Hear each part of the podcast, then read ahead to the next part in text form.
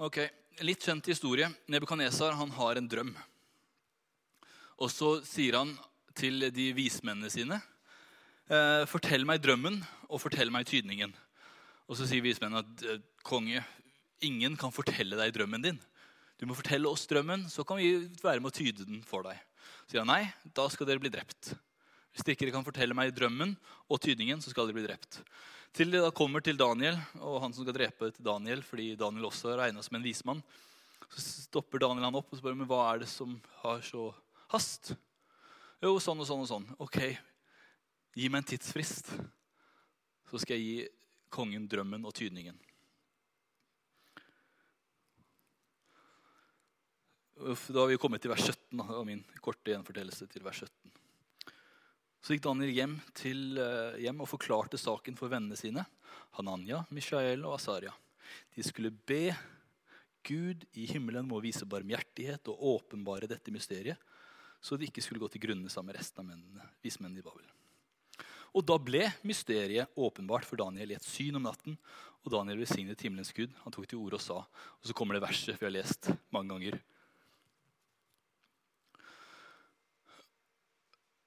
Og så går han til, eh, til Nebukadnesar og forteller han alt dette her. Det finnes en gud. Ingen kan, ingen kan vise man kan fortelle drømmen, men det finnes en gud i himmelen som åpenbare mysterier i vers 28 der. Han har kunngjort hva som skal skje i de siste dager. Dette er drømmen og synet du hadde. Og så forklarer han drømmen for Nebukadnesar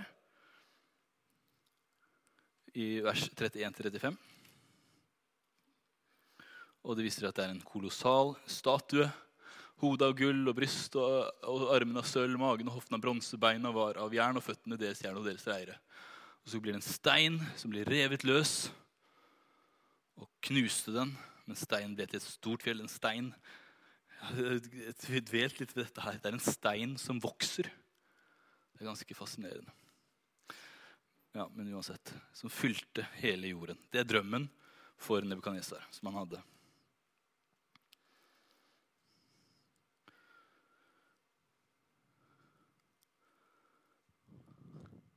Og så kommer da tydningen fra 38 til 40, 45. Så sier han rett ut Du er hodet av gull. Etter deg et annet kongerike, så et tredje og et fjerde rike som skal være sterkt som jern. Og i disse, men i disse kongenes dager skal himmelens Gud opprette et rike som skal bestå til evig tid. Og så får vi responsen til Nebukadnesar i 45-49. Da kastet kong Nebukadnesar seg med ansiktet mot jorden og tilba Daniel. Han befalte at de skulle bære fram offer og røkelse for ham.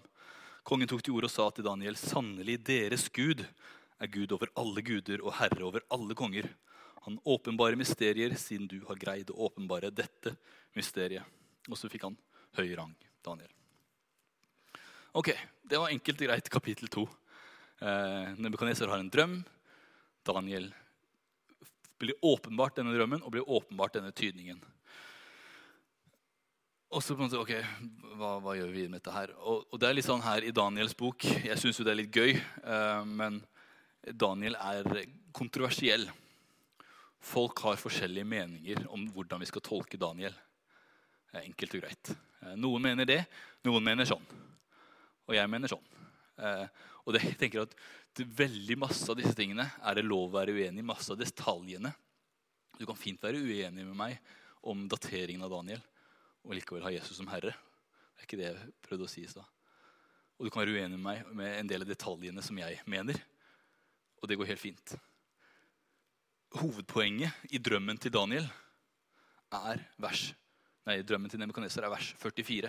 Men Det skjer en endring her. Liksom, alt leder opp til dette her. Men i disse kongenes dager skal himmelens Gud opprette et rike som aldri i evighet skal gå til grunne og ikke bli overgitt til noe annet folk. Det skal knuse og gjøre ende på alle de andre rikene, men selv skal det bestå til evig tid. Du så jo at en stein ble revet løs fra fjellet uten at noen hånd rørte ved den. Og den knuste jernet, bronsen, leiren, sølvet og gullet. Den store Gud har nå kunngjort for kongen det som kan skje i fremtiden. Drømmen er sann, og tydningen er pålitelig. Det er på en måte poenget. Det kommer en stein som skal knuse alt det andre. Gud oppretter sitt rike. Det er vi enige om. Dette her nødvendigvis er det ikke alle som er enige om. Her er min, jeg får alltid kritikk av kona mi når hun er i salen på hvordan jeg lager mine slides. Her har jeg til og med lagd en illustrasjon av en statue i farger. Dere ser kanskje ikke så veldig godt brystet og armene, men det skal være sølv. da.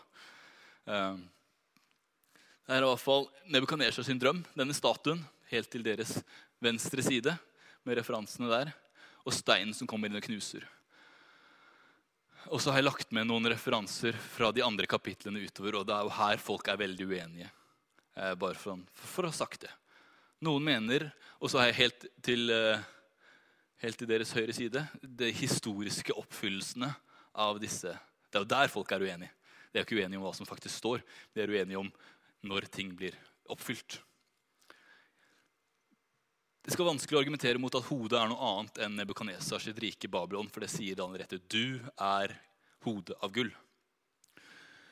Og etter deg så kommer det et annet rike, som jeg tolker som Medio-Persia. Noen tenker at det bare er media, andre mener at det er begge deler. Eh, og så, videre. så kommer det tredje riket, det helenistiske riket. Og så kommer det fjerde riket, Romerriket. Og i disse kongenes dager skal det bli revet løs en stein som skal opprette Guds rike. I Romerrikets dager så ble Jesus født. Han hadde sin tjeneste. Han døde. Han sto opp igjen.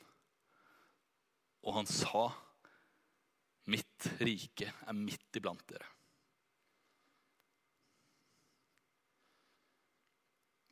I de dager, i det fjerde rikets dager, det er poenget til Daniel, da skal himmelens konge opprette et rike som aldri i evighet skal gå til grunne. Steinen skal knuse og skal vokse. Ok, Ga det litt mening, noe av dette her? Min, min systematikk der. Det er jo mest da, kapittel 7, Daniel sitt syn, og kapittel 8.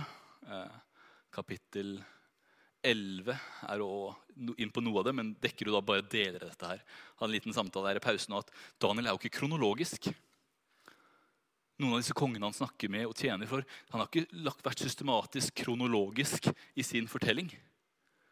Det er derfor jeg tenker at det er en struktur han prøver å skape et annet poeng enn å bare være kronologisk for sin tjeneste. Og Dermed så er heller ikke synene kronologisk eller perfekt overlappende for fremtiden.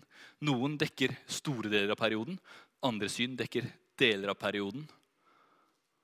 Og det er ikke sånn at Når det ene synet slutter, så begynner det andre i et historisk perspektiv. Det er overlappende og ikke fullstendig utfyllende overfor hverandre. Ok, Så det her er min tolkning av kapittel 2 og drømmen til Daniel. Drømmen til Nabukaneser. Takk.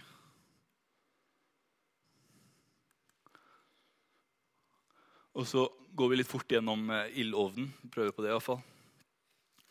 Jeg sier alltid jeg skal prøve å være fort, men så snakker jeg meg alltid inn i et eller annet som jeg synes er litt for gøy til å droppe. Men det første fascinerende her, som jeg bare Tenk, ha drømmen til Nebukadnesar, kapittel 2 i hodet. Og så man, begynner man på kapittel 3. Kong Nebukadnesar laget en statue av gull. 60 alen høy, 6 alen bred. 30 meter høy, 3 meter bred. Sånn cirka. Han lager en statue av gull rett etter han har hatt den drømmen. Rett etter han har sagt til Daniel, 'Din Gud, han er Gud, han åpenbare mysterier.' Men han anerkjenner ikke at det var ikke bare hodet som skal være gull. Nei, jeg, Nebukanesar, Babylons konge, jeg er det mektigste av de alle. Hele statuen skal være gull. Den skal være stor, den skal være mektig. Jeg er stor, jeg er mektig. Han opphøyer seg selv. Babylon er alt. Gud ønska den forrige responsen til, til eh, Nebukadnesar, der han nærmest omvender seg. Nesten omvender seg. Ikke denne responsen her, der han opphøyer seg. Han er 'Jeg må bli tilbedt'. For det er det historien fortsetter med. Han lager denne statuen. Den skal alle tilbe når man hører musikk. Jeg skal bli tilbedt. Så er statue, det ordet som blir brukt her, er det samme ordet som blir brukt som, som bilde. Eh, og så kan vi jo fort tenke ok, første Mosebok, mennesket, er skapt i Guds bilde. Og så kjenner vi de ti bud. Du skal ikke lage deg noe gudebilder. Og så blir dette her Han lager seg bilde av seg sjøl og kaller det et gudebilde. Det skapte kan aldri skape noe som skal representere skaperen. Det er kun vi. Det er kun du og meg som er kalt til å være representanter for Gud. Vi er kalt til å være Guds bilde. Ikke en statue.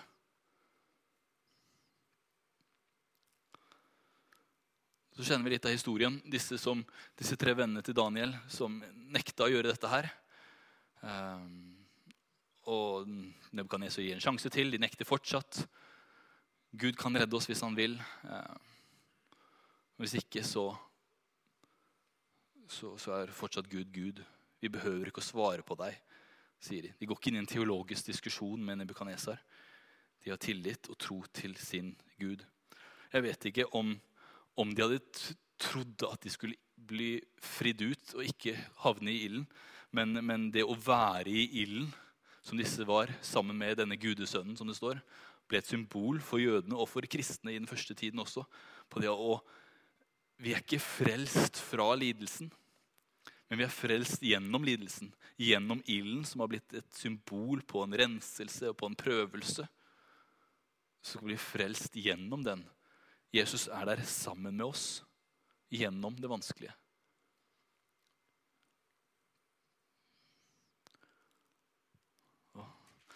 Jeg leste akkurat var det i dag en annen artikkel som, som var inne på det med at det var en kristen som leda en, en muslim til tro. Men så, så, følte han at det gikk litt for lett. Så han måtte liksom advare han. Har du, har du regna ut kostnaden det er for deg å ta imot Jesus som herre?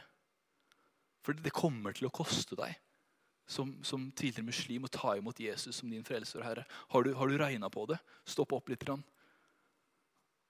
Det kommer til å bli dyrt for deg. Ikke i form av penger, men i form av prøvelser i livet.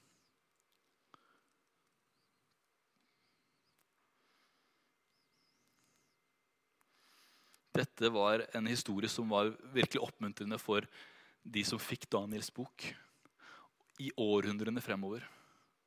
Og vært oppmuntrende for, for kristne i, i alle forfølgelsen som de har vært under også. Og så syns jeg det er, noe, jeg synes det er noen gøye ting. Eh, min måte å studere på jeg har litt sånn fargekoder og, og tegner litt når jeg, når jeg, studerer og leser, så viser det at det her kommer en del lister som bare nevner masse folk. Alle disse satrapene, guvernørene, stattholderne, rådgiverne, skattemesteren, dommerne, oppsynsmennene, provinsstyrerne. Så leser du den teksten, så ser du det at nei, det kommer begynne med tre ganger hele denne lista. Det handler om at det her er samtlige representanter for myndighetene. Alle er til stede her. Alle tilber. Og så har jeg dette bildet i hodet på Statuen er der. Alle folk faller ned og tilber. Og så skjer det dette med disse gutta. De vil ikke tilbe. De blir tatt nærme Nebukadnesar. Gitt en sjanse til. Så musikken spiller jo. Så alle andre driver og tilber denne statuen. Og så blir disse kasta i ovnen. Og så kommer de ut igjen. Og så står det at de, de stimla sammen. De skjønner at her skjer det noe. Her skjer det et eller annet. Alle disse folkene de, de bare stimler sammen. For her skjer det et eller annet.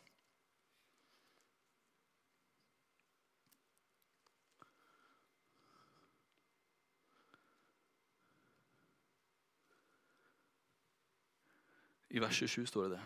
Alle disse, der, hele den lista, De stimlet sammen, og de så at ilden ikke hadde hatt makt over kroppene til disse mennene. Håret på hodet deres var ikke svidd, kappene var ikke skadet, og det luktet ikke brent av dem. Og så kommer det en bekjennelse igjen fra Nebukadnesar. Stor er Shadrach, Meshaks og Abenegos gud, som har sendt sin engel og berget sine tjenere. De satte sin lit i ham og trosset kongens befaling. De våget livet for å slippe å dyrke eller tilbe noen annen gud enn sin egen. Altså, det er veldig lenge siden jeg har vært på et vitnemøte. Vi hører litt sånn vitnesbyrd her og der, men jeg tenker at dette er et fantastisk vitnemøte. Et sånn godt, gammeldags vitnemøte. Her skjer det noe. Jeg vet ikke om du, jeg leser litt dagen imellom. Det har vært et universitet i USA som bare folk Ashbury College, jeg det heter. De hadde et vanlig sånn her andagsmøte som de må være med på, studentene. Tre ganger i uka. Og så var det ene møtet de bare de gikk ikke. De bare fortsatte å tilbe. Og så var det folk som begynte å stimle til. Her skjer det noe. Gud er aktiv. Gud er til stede. Og, og det tiltrekker seg folka. Og tenker, wow, Det er utfordrende for meg. Lever jeg et liv som gjør at folk stimler til at oi, Gud gjør noe i Steinar sitt liv? Gud gjør noe i, i mitt småfellesskap, i min menighet. Og det, jeg tenker, det, er sånn, det, det utfordrer meg. For En ting er å vitne med ord på hva Jesus har gjort, men så vitne med, med mitt liv. Og så kommer det i tillegg litt sånn, eh, som jeg liker, litt sånn misjonskrydder på slutten her. Eh, for det er ikke bare at dette gjelder for de som er samlet der i Babylon. Nei da. Nå gir dette påbudet, sier Nebukadnesar, om det i alle folk og nasjoner og tungemål finnes noen som håner Shadrach Meshagabes Negos Gud, skal han hogges i biter, og huset hans skal legges altså Det er litt sånn negativt lada, men allikevel så er det sånn her Dette skal alle nasjoner få høre. Oppfyllelsen av det det har vi i åpenbaringen, hvor, hvor, Johannes tar tak i disse ordene her. Alle folk, nasjoner og tungemål skal samles foran tronen og tilbe.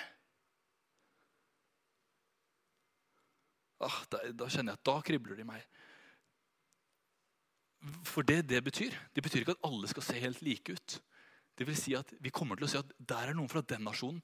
Der er noen som, som tilber Jesus på Cosa eller spansk eller hva enn. Sammen. Vi, skal, vi er oss sjøl. Vi er ikke blitt en sånn sammensmuldra gjeng med ånder som skal være tilbe. Vi skal være unike, vi skal være forskjellige med tungemål og folk og nasjoner, og vi skal tilbe den samme Gud. Åh, det, det, det er Jeg har hatt litt noen misjonsreiser rundt om, og det er noe av det mest spennende. Jeg var på New Zealand med maori-folket, altså de innfødte på New Zealand. Og de er jo sånn Jeg skal ikke være stigmatiserende, men de er, de er ganske kraftige, store folk. Og så har de en krigsstans som er veldig mektig. Hvis du ser på rugby, så gjør de Australia noe av det samme. Og de drar noe av det kulturelle der. Det er ikke noe avgudsstyrke. De drar det inn, og så tilbyr de Jesus. Og så ser de på en måte hvordan Gud har vært en del av de sin kultur alltid før de kjente Jesus. Og så bruker de noe av det som er de sin særegenhet i, i tilbedelse. Det er ganske, ganske stilig, syns jeg.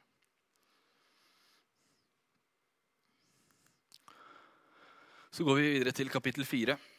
Uh, Nebukadnesar sitt vanvidd. Uh, han starter med en fantastisk bekjennelse om hvor fantastisk Gud igjen er. Så har han en ny drøm som Daniel tolker. Et stort tre.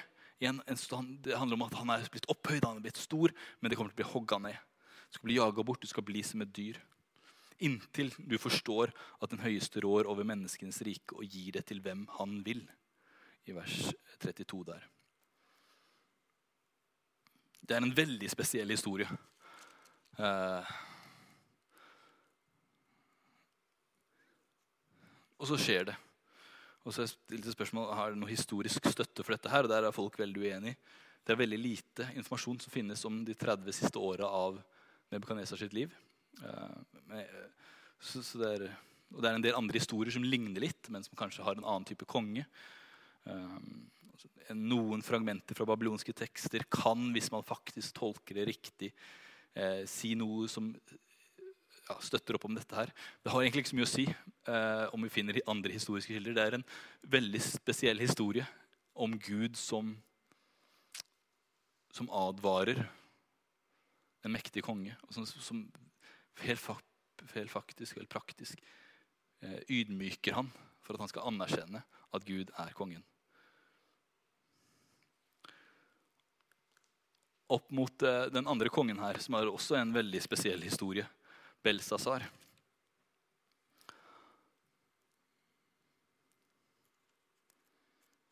Og han har en, nærmest en stor fest til ære for seg sjøl, i motsetning til hvordan Nebukadnesar starta sitt kapittel der.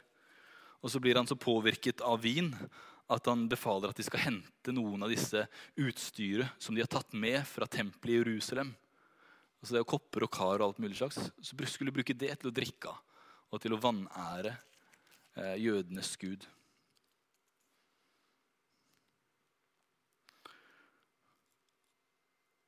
Og så har han dette store festmåltidet med alle folkene sine. Og så idet han gjør dette, her, da, så kommer denne skriften på veggen, som er et veldig kjent utsagn som vi bruker i språkvårt nå. som er litt kult. Og så på en måte, Hva betyr dette? Ingen som kan forstå. ingen som... Og så kommer det eh... Da dronningen hørte hva kongen og stormennene hans hadde sagt Belsasars er forresten mest sannsynlig barnebarnet til Nebukadnesar. Og dronningen kan dermed også være Nebukadnesars kone, kanskje. Det er ikke nødvendigvis hans kone. Men så minner han på forrige kapittel. Dette her gjorde en mann som heter Daniel mot din bestefar. Når han måtte være helt galskap, og alt skjedde. Og Så kommer Daniel inn, og så tolker han. Og Så sier han at du er veid, du er telt, du er veid, og du er delt opp. Du, eh, kongen deres dager er talt, og gjør slutt på det. Du er veid på vekten og funnet for lett. Jeg vet ikke om dere som så på TV for noen år siden, eh, BI-reklamene. Tyngden du trenger, er det første som tenker i mitt hode. Eh, hvis du ikke har den tyngden du trenger, så blir du blåst bort. Samme med Belsar. Han, han, er for lett. Han er funnet for lett. Han eksisterer ikke lenger. Riket ditt blir delt opp og gitt til mederne og perserne. Og samme natt ble han drept. Og det det er faktisk de historiske kilder òg peker på at mederne og perserne kom overraskende på Belsasar. De har, liksom, har lagra opp masse inn i byen. altså Vi kan tåle denne beleiringen lang tid. Vi fester, og vi er trygge på oss sjøl. Vi er mektige. Og så leda mederne og perserne bare elva ut av byen. Og så gikk de inn i det tørre elveleiet og drepte han. Og tok over verdensherredømmet. Sier de historiske kildene, da.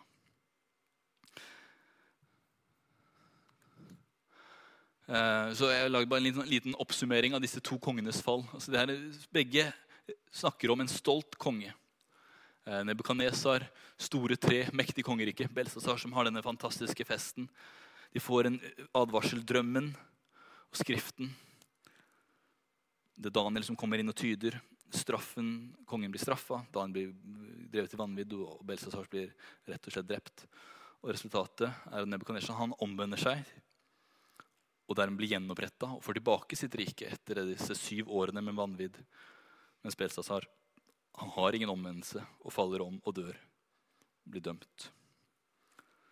Dette er midtpunktet i den arameiske teksten. Jeg tror noe budskapet er at Gud er i kontroll. Uavhengig av hvilken konge som regjerer over verden så har han kontroll. Han ønsker å bli anerkjent og æret av alle verdens konger.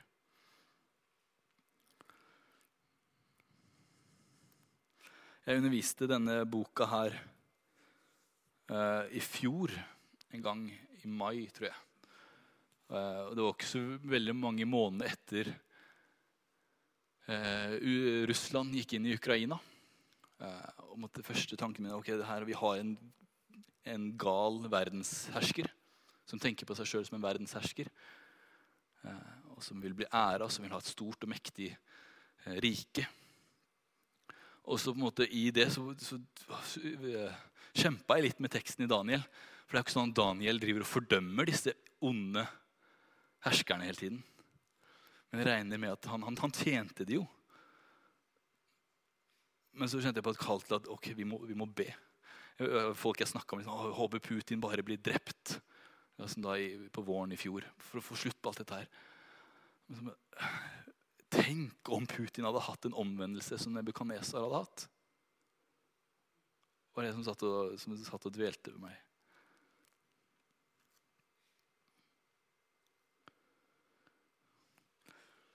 Og så er det mye snakk om avgudsdyrkelse gjennom hele Gammeltestamentet. Eh, som som uh, Shadrach Meshach Abenego måtte påbudt om å tilbe denne statuen. Daniel i neste kapittel blir bedt om å tilbe kongen. Uh, og så er det vanskelig å ha alltid undervist hvordan, hvordan forholder vi oss til denne avgudsdyrkelsen. Det er jo ikke sånn at Vi har et stort problem med statuer rundt om i de forskjellige hjem og folk som vil at vi skal tilbe ditten og tilbe datten. Sånn som man ser i andre deler av verden. Altså, jeg har vært mye i, i Sørøst-Asia. Altså, de har statuer og til mange tilber der. I Mexico har de òg mye katolsk vridd tro som at de tilbyr noen statuer. Uh, så det, det, det, er vanskelig synes jeg, å forholde meg til avgudsdyrkelse i en norsk sammenheng. Så jeg tenker ok, men hva er våre avguder? Altså, materialisme ofte ok, penger, ting og så, så, dveler jeg videre på dette her. da. For Jeg er ikke helt sikker på at det er et godt nok svar. liksom. Jeg, jeg, ja, jeg er opptatt av penger, og jeg, jeg liker òg penger. Eh, som, at, som jeg tror at det er et problem i mitt liv også. Men det er ikke det som Jeg vet ikke om det er der skoen trykker helt. For oss alle.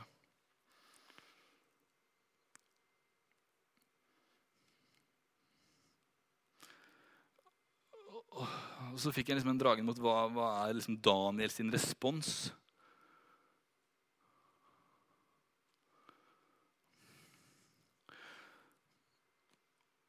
Men så, så, er det ikke sånn vi har jo ikke, Putin er jo ikke regjerende i Norge. Vi har jo ikke, Kong Harald er ikke så verst. ikke sant? Og Støre òg, selv om han eh, er ikke min favoritt, så er ikke han så gal, han heller. Altså, vi har ikke de herskerne som preger oss, men, men det jeg tror det er ingen som dikterer og styrer våre liv, sånn som Daniel sine liv og hans samtid ble styrt av denne eh, imperieherskeren. Så Derfor så har jeg en opplevelse av at eh, Nå, nå babler jeg litt, altså jeg er klar over det. Men at det er nesten mer overføringsverdi at vi sammenligner oss med Nebukaneser og med Belsazar.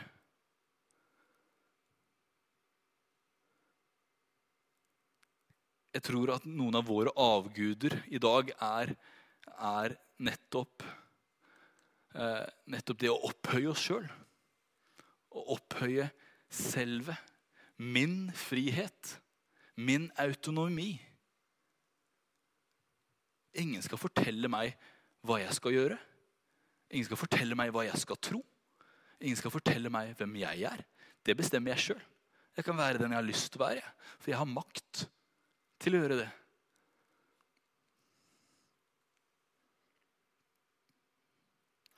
Vi lager ikke gullstatuer av det, men vi, vi, vi, liker å ha fine hus og hytter og biler for måte, å vise frem den makten jeg har, hvor, hvor, flott jeg er.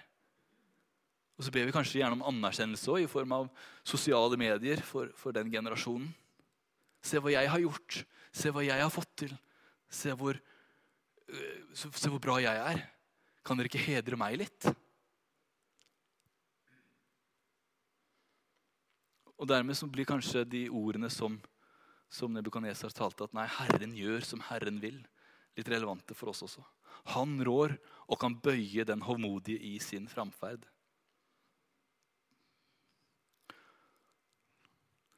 Jeg vet ikke om det, mine spinnende tanker ga mening for dere, men uh, Jeg føler at det er en, en av disse vår tids den postmoderne eh, kampen mot avgudsdyrkelse. Det er kanskje den selvdyrkelsen. Det våger vi å faktisk gi slipp på. Ja, Gud, du kan få lov å styre stort sett eh, dagene mine. Stort sett livet mitt. Men denne ene tingen her, den holder jeg fast på. Eller er han herre over meg? Basta. Hvem er det som rår i ditt liv? Hvem er din konge? Er det deg sjøl, eller er det Gud?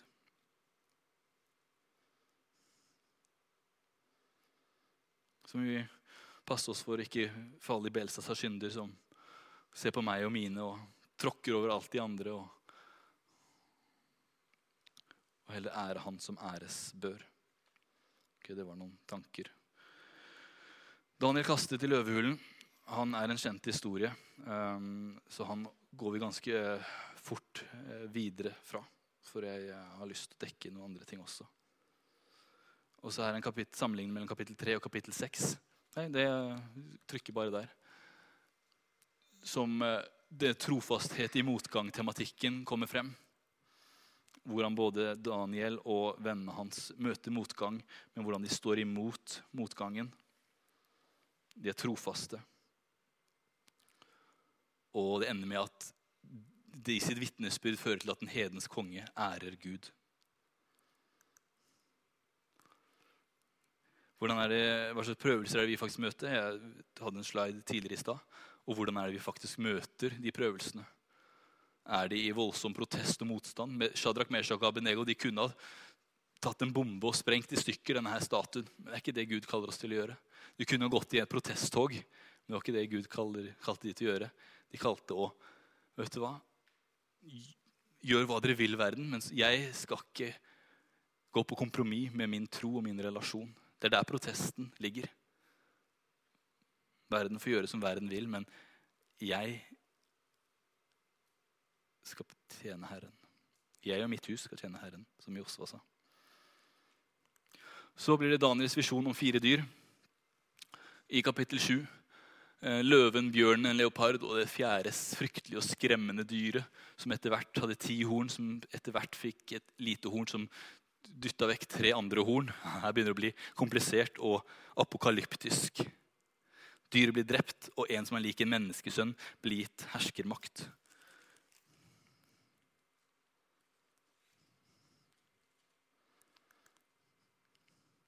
Daniel han ber om en pålitelig forklaring. Dette. Det, det, er lurt å gjøre når man får et syn man ikke skjønner noen ting av. I vers 16.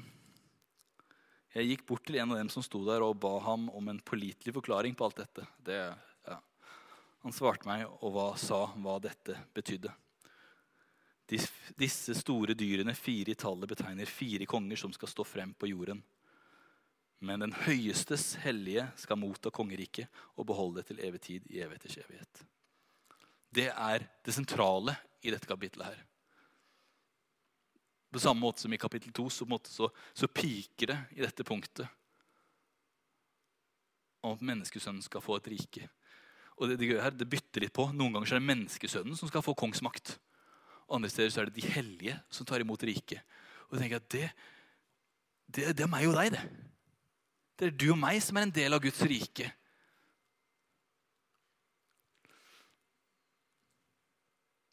Og Da kan vi ta frem sånn som Matteus 28, 18-20. Meg er gitt all makt i himmel og på jord, sier Jesus.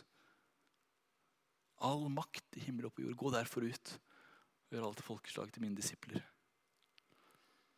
Eller Markus sier at eh, Guds rike er midt iblant dere. Eller tenk på alle lignelsene i Lukas. Himmelriket kan sammenlignes med prikk, prikk, prikk. Et sennepsfrø, ditten og datten. En kostbar perle. Det er dette riket som Jesus kom og opprettet.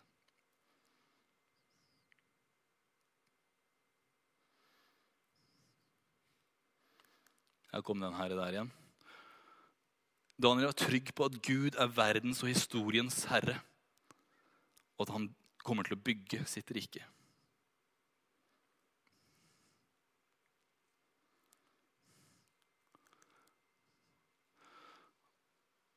Og så, disse, Noen av disse kapitlene skal jeg gå enda fortere gjennom. For her er det bare en del. Kapittel 8 er en, en Væren og bukken er en uh, syn om Medio-Persia og Aleksanders eh, helenistiske rike. Hvordan eh, bukken fyker over, er ikke nær bakken. Som betegner noe av hvordan Aleksander den store var rask fremtreden og rask vant over. En geitebukk fra vest uten å komme nær marken. Et veldig horn som, er, som, som tegner på Aleksander den store.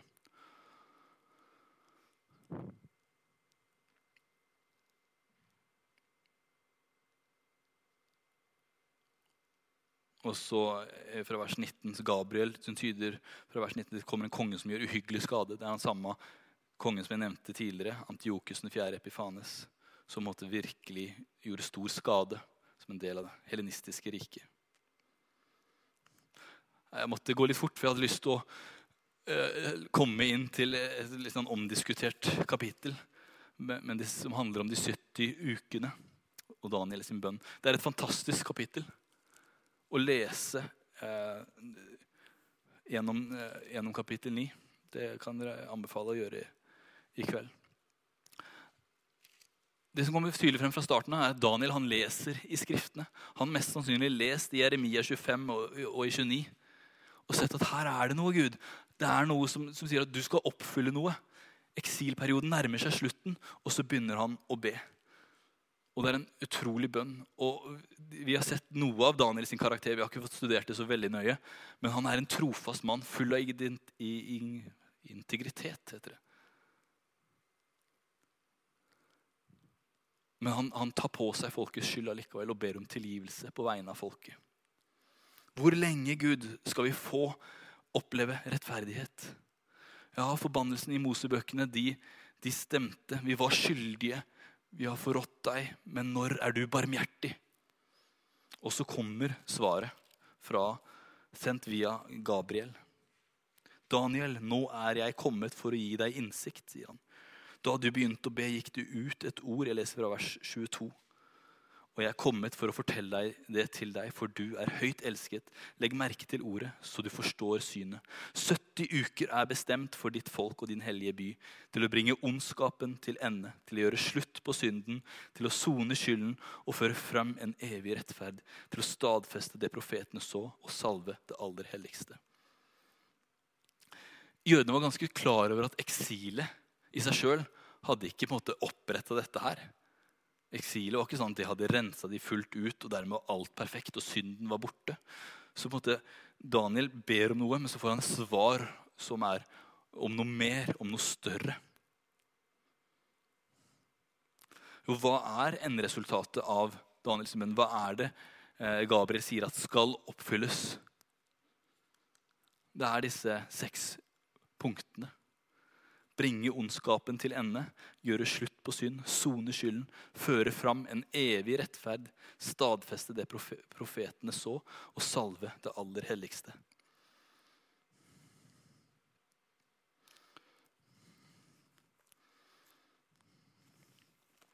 Og så her er det òg igjen, på samme måte som alt det, alt det andre, eller en del av det andre vi har snakket om, her er det veldig mye forskjellige meninger. Eh, og jeg skal ikke nødvendigvis prøve å overtale det til å tenke at min eh, mening er den eneste riktige. Eh, for her er folk uenige. Og, det som, noe av det som er eh, er interessant Eller som, som gjør at folk er uenige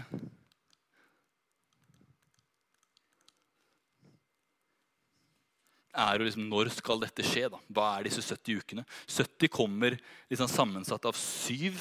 er jo på en måte blitt et veldig viktig tall for jødene. Gud skapte på syv dager. Det ble også kalt et sånt sabbatsår hver syvende år. Da jorden ikke skulle dyrkes, og man skulle la jorden hvile. I syv ganger syv år, altså i det 49. året, skulle ropes ut et nådens år. Det 50. året, jubileumsåret som Jesus sa når han leste i, fra Jesaja i synagogen i Kapernaum. Nazaret, jeg husker ikke. Dette oppfylles på en måte i nå, sa Jesus. Nåden, jeg roper ut et nådens år. Så syv har blitt et veldig viktig tall. Og så, så kobler Gabriel her sammen 70, 77-ere. er det egentlig Han sier Han sier ikke 70 uker, han sier 77-ere. Og så er syvere tenkt at det er en uke. Så 70 uker. Og så kan man tenke at oi, Er dette her symbolske tall? Er det reelle tall? Er det snakk om 70 ganger 7 år?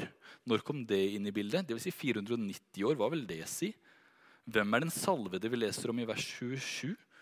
Er han en god, en god salvede eller en ond salvede? Er han en, fyrste som skal opprette en god pakt? En dårlig pakt? Jeg sier dette her bare for å, å terge litt. Eh, fordi ting er veldig uklart.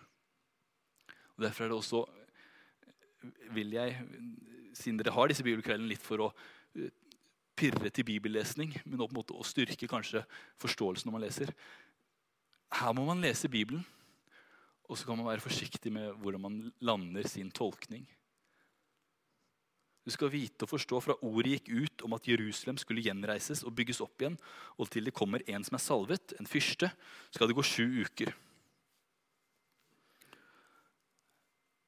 Når kom det ordet ut? Kom det ut i uh, Kyros sin tid, når han i 539 sa at nå kan jødene reise tilbake igjen? handler det om Josfa, øverstepresten, som da dro tilbake. handler om Serubabel, handler om Ester og noe etterpå, handler om Nehemja. Folk krangler og er uenige om dette her.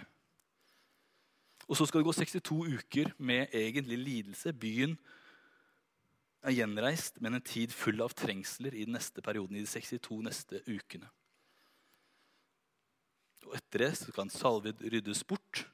Hvem var den salvede? Var det overstepresten Oria, som ble drept i 171 før Kristus, som noen mener? Ja, jeg skal slutte å forvirre og, og, og prate babbel.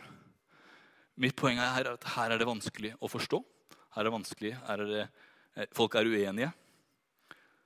Eh, det er tre hovedsyn. Et tradisjonelt syn er at 490 år cirka, fra det gikk ut noen ord om at jødene kunne reise hjem, eller tempelet ble bygd, så kom Jesus og hadde sin tjeneste. Og Jesus er oppfyllelsen på disse tingene her. Det er det jeg fullt ut tror på. At det er Jesus som bringer til ondskapen til ende, og som gjorde slutt på synden.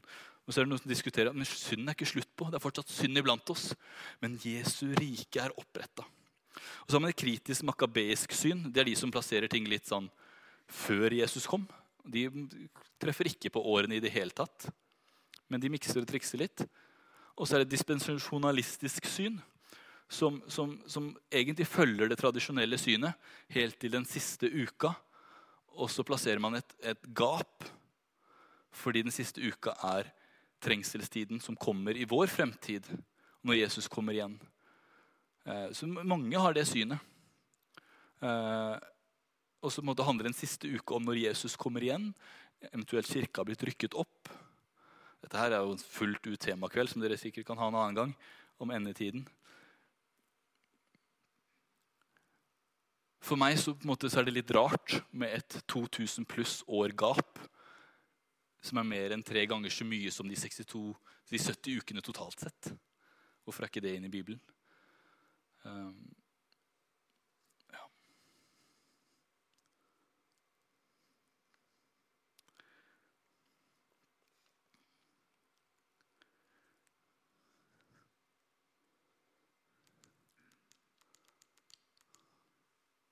Hva er sluttresultatet på de 70 ukene?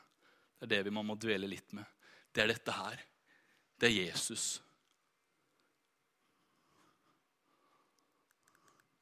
Og for å kunne avslutte litt nærme oss det, så har Daniel et syn som varer fra kapittel 10 til kapittel 12. Som er fryktelig vanskelig for Daniel, der han faller i bakken og trenger trøst og styrke fra englene for å holde seg ut. Det er kapittel 11 er det kapittelet jeg snakka om som er mest detaljert historisk om tiden helt opp til 165 før Kristus. I så detaljer at man ikke kan eh, tro det. På en måte. Som omhandler Antiokus den fjerde Epifanes til slutten der. Og så ender det i kapittel 12. På den tiden, altså i disse kongenes dager, på den tiden skal Mikael stå frem, den store fyrsten som står ved din landsmenns side. Det skal komme en trengselstid som det ikke har vært maken til. Fra folkeslag oppsto helt den tiden. Men på den tiden skal ditt folk bli berget. Berget vil si frelst. Alle som er skrevet opp i boken. Mange av dem som er sover i jorden, skal våkne. Noen til evig liv, andre til spott og evig avsky. Oppstandelsen fra de døde er veldig lite nevnt i Gamletestamentet. Daniel er en av de som virkelig løfter frem. På den tiden skal mange av dem som sover i jorden, våkne. Noen til evig liv, og noen til spott og evig avsky. De kloke skal skinne som den strålende himmelhvelving. Og de som har ført de mange til rettferd, skal skinne som stjernene til evig tid. Men du, Daniel, skal holde ordene skjult og forsegle boken inntil endetiden. Og så det, kommer det en del tall her, litt forvirra. Eh.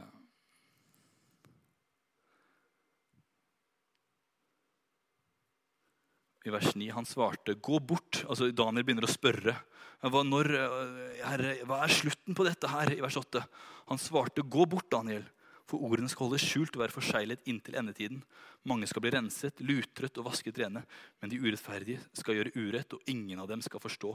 Men de kloke skal forstå. Fra den tid da det daglige offeret blir avskaffet og det motbydelige som ødelegger, blir stilt opp Jesus snakker om dette her i Matteus 24 skal det gå 1290 dager. Salig er det en som venter og når frem til 1335 dager. Hva snakker vi om? Og du, gå endetiden i møte. Du skal hvile og stå opp til din lodd ved dagenes ende. Ok.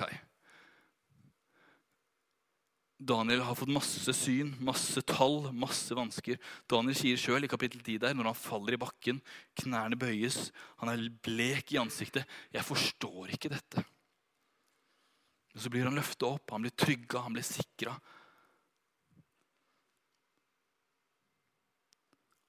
På at det er et håp der fremme. Det er, det er derfor Daniel har mot til å ikke tilbe kongen og bli kasta i løvehulen. For han har et håp der fremme. Han har et håp om en oppstandelse.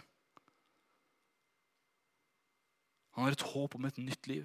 Det er det samme håpet han forsyner til jødene i århundrene frem til Jesus, når Jesus sier 'Jeg er veien, sannheten og livet'. Jeg er oppstandelsen.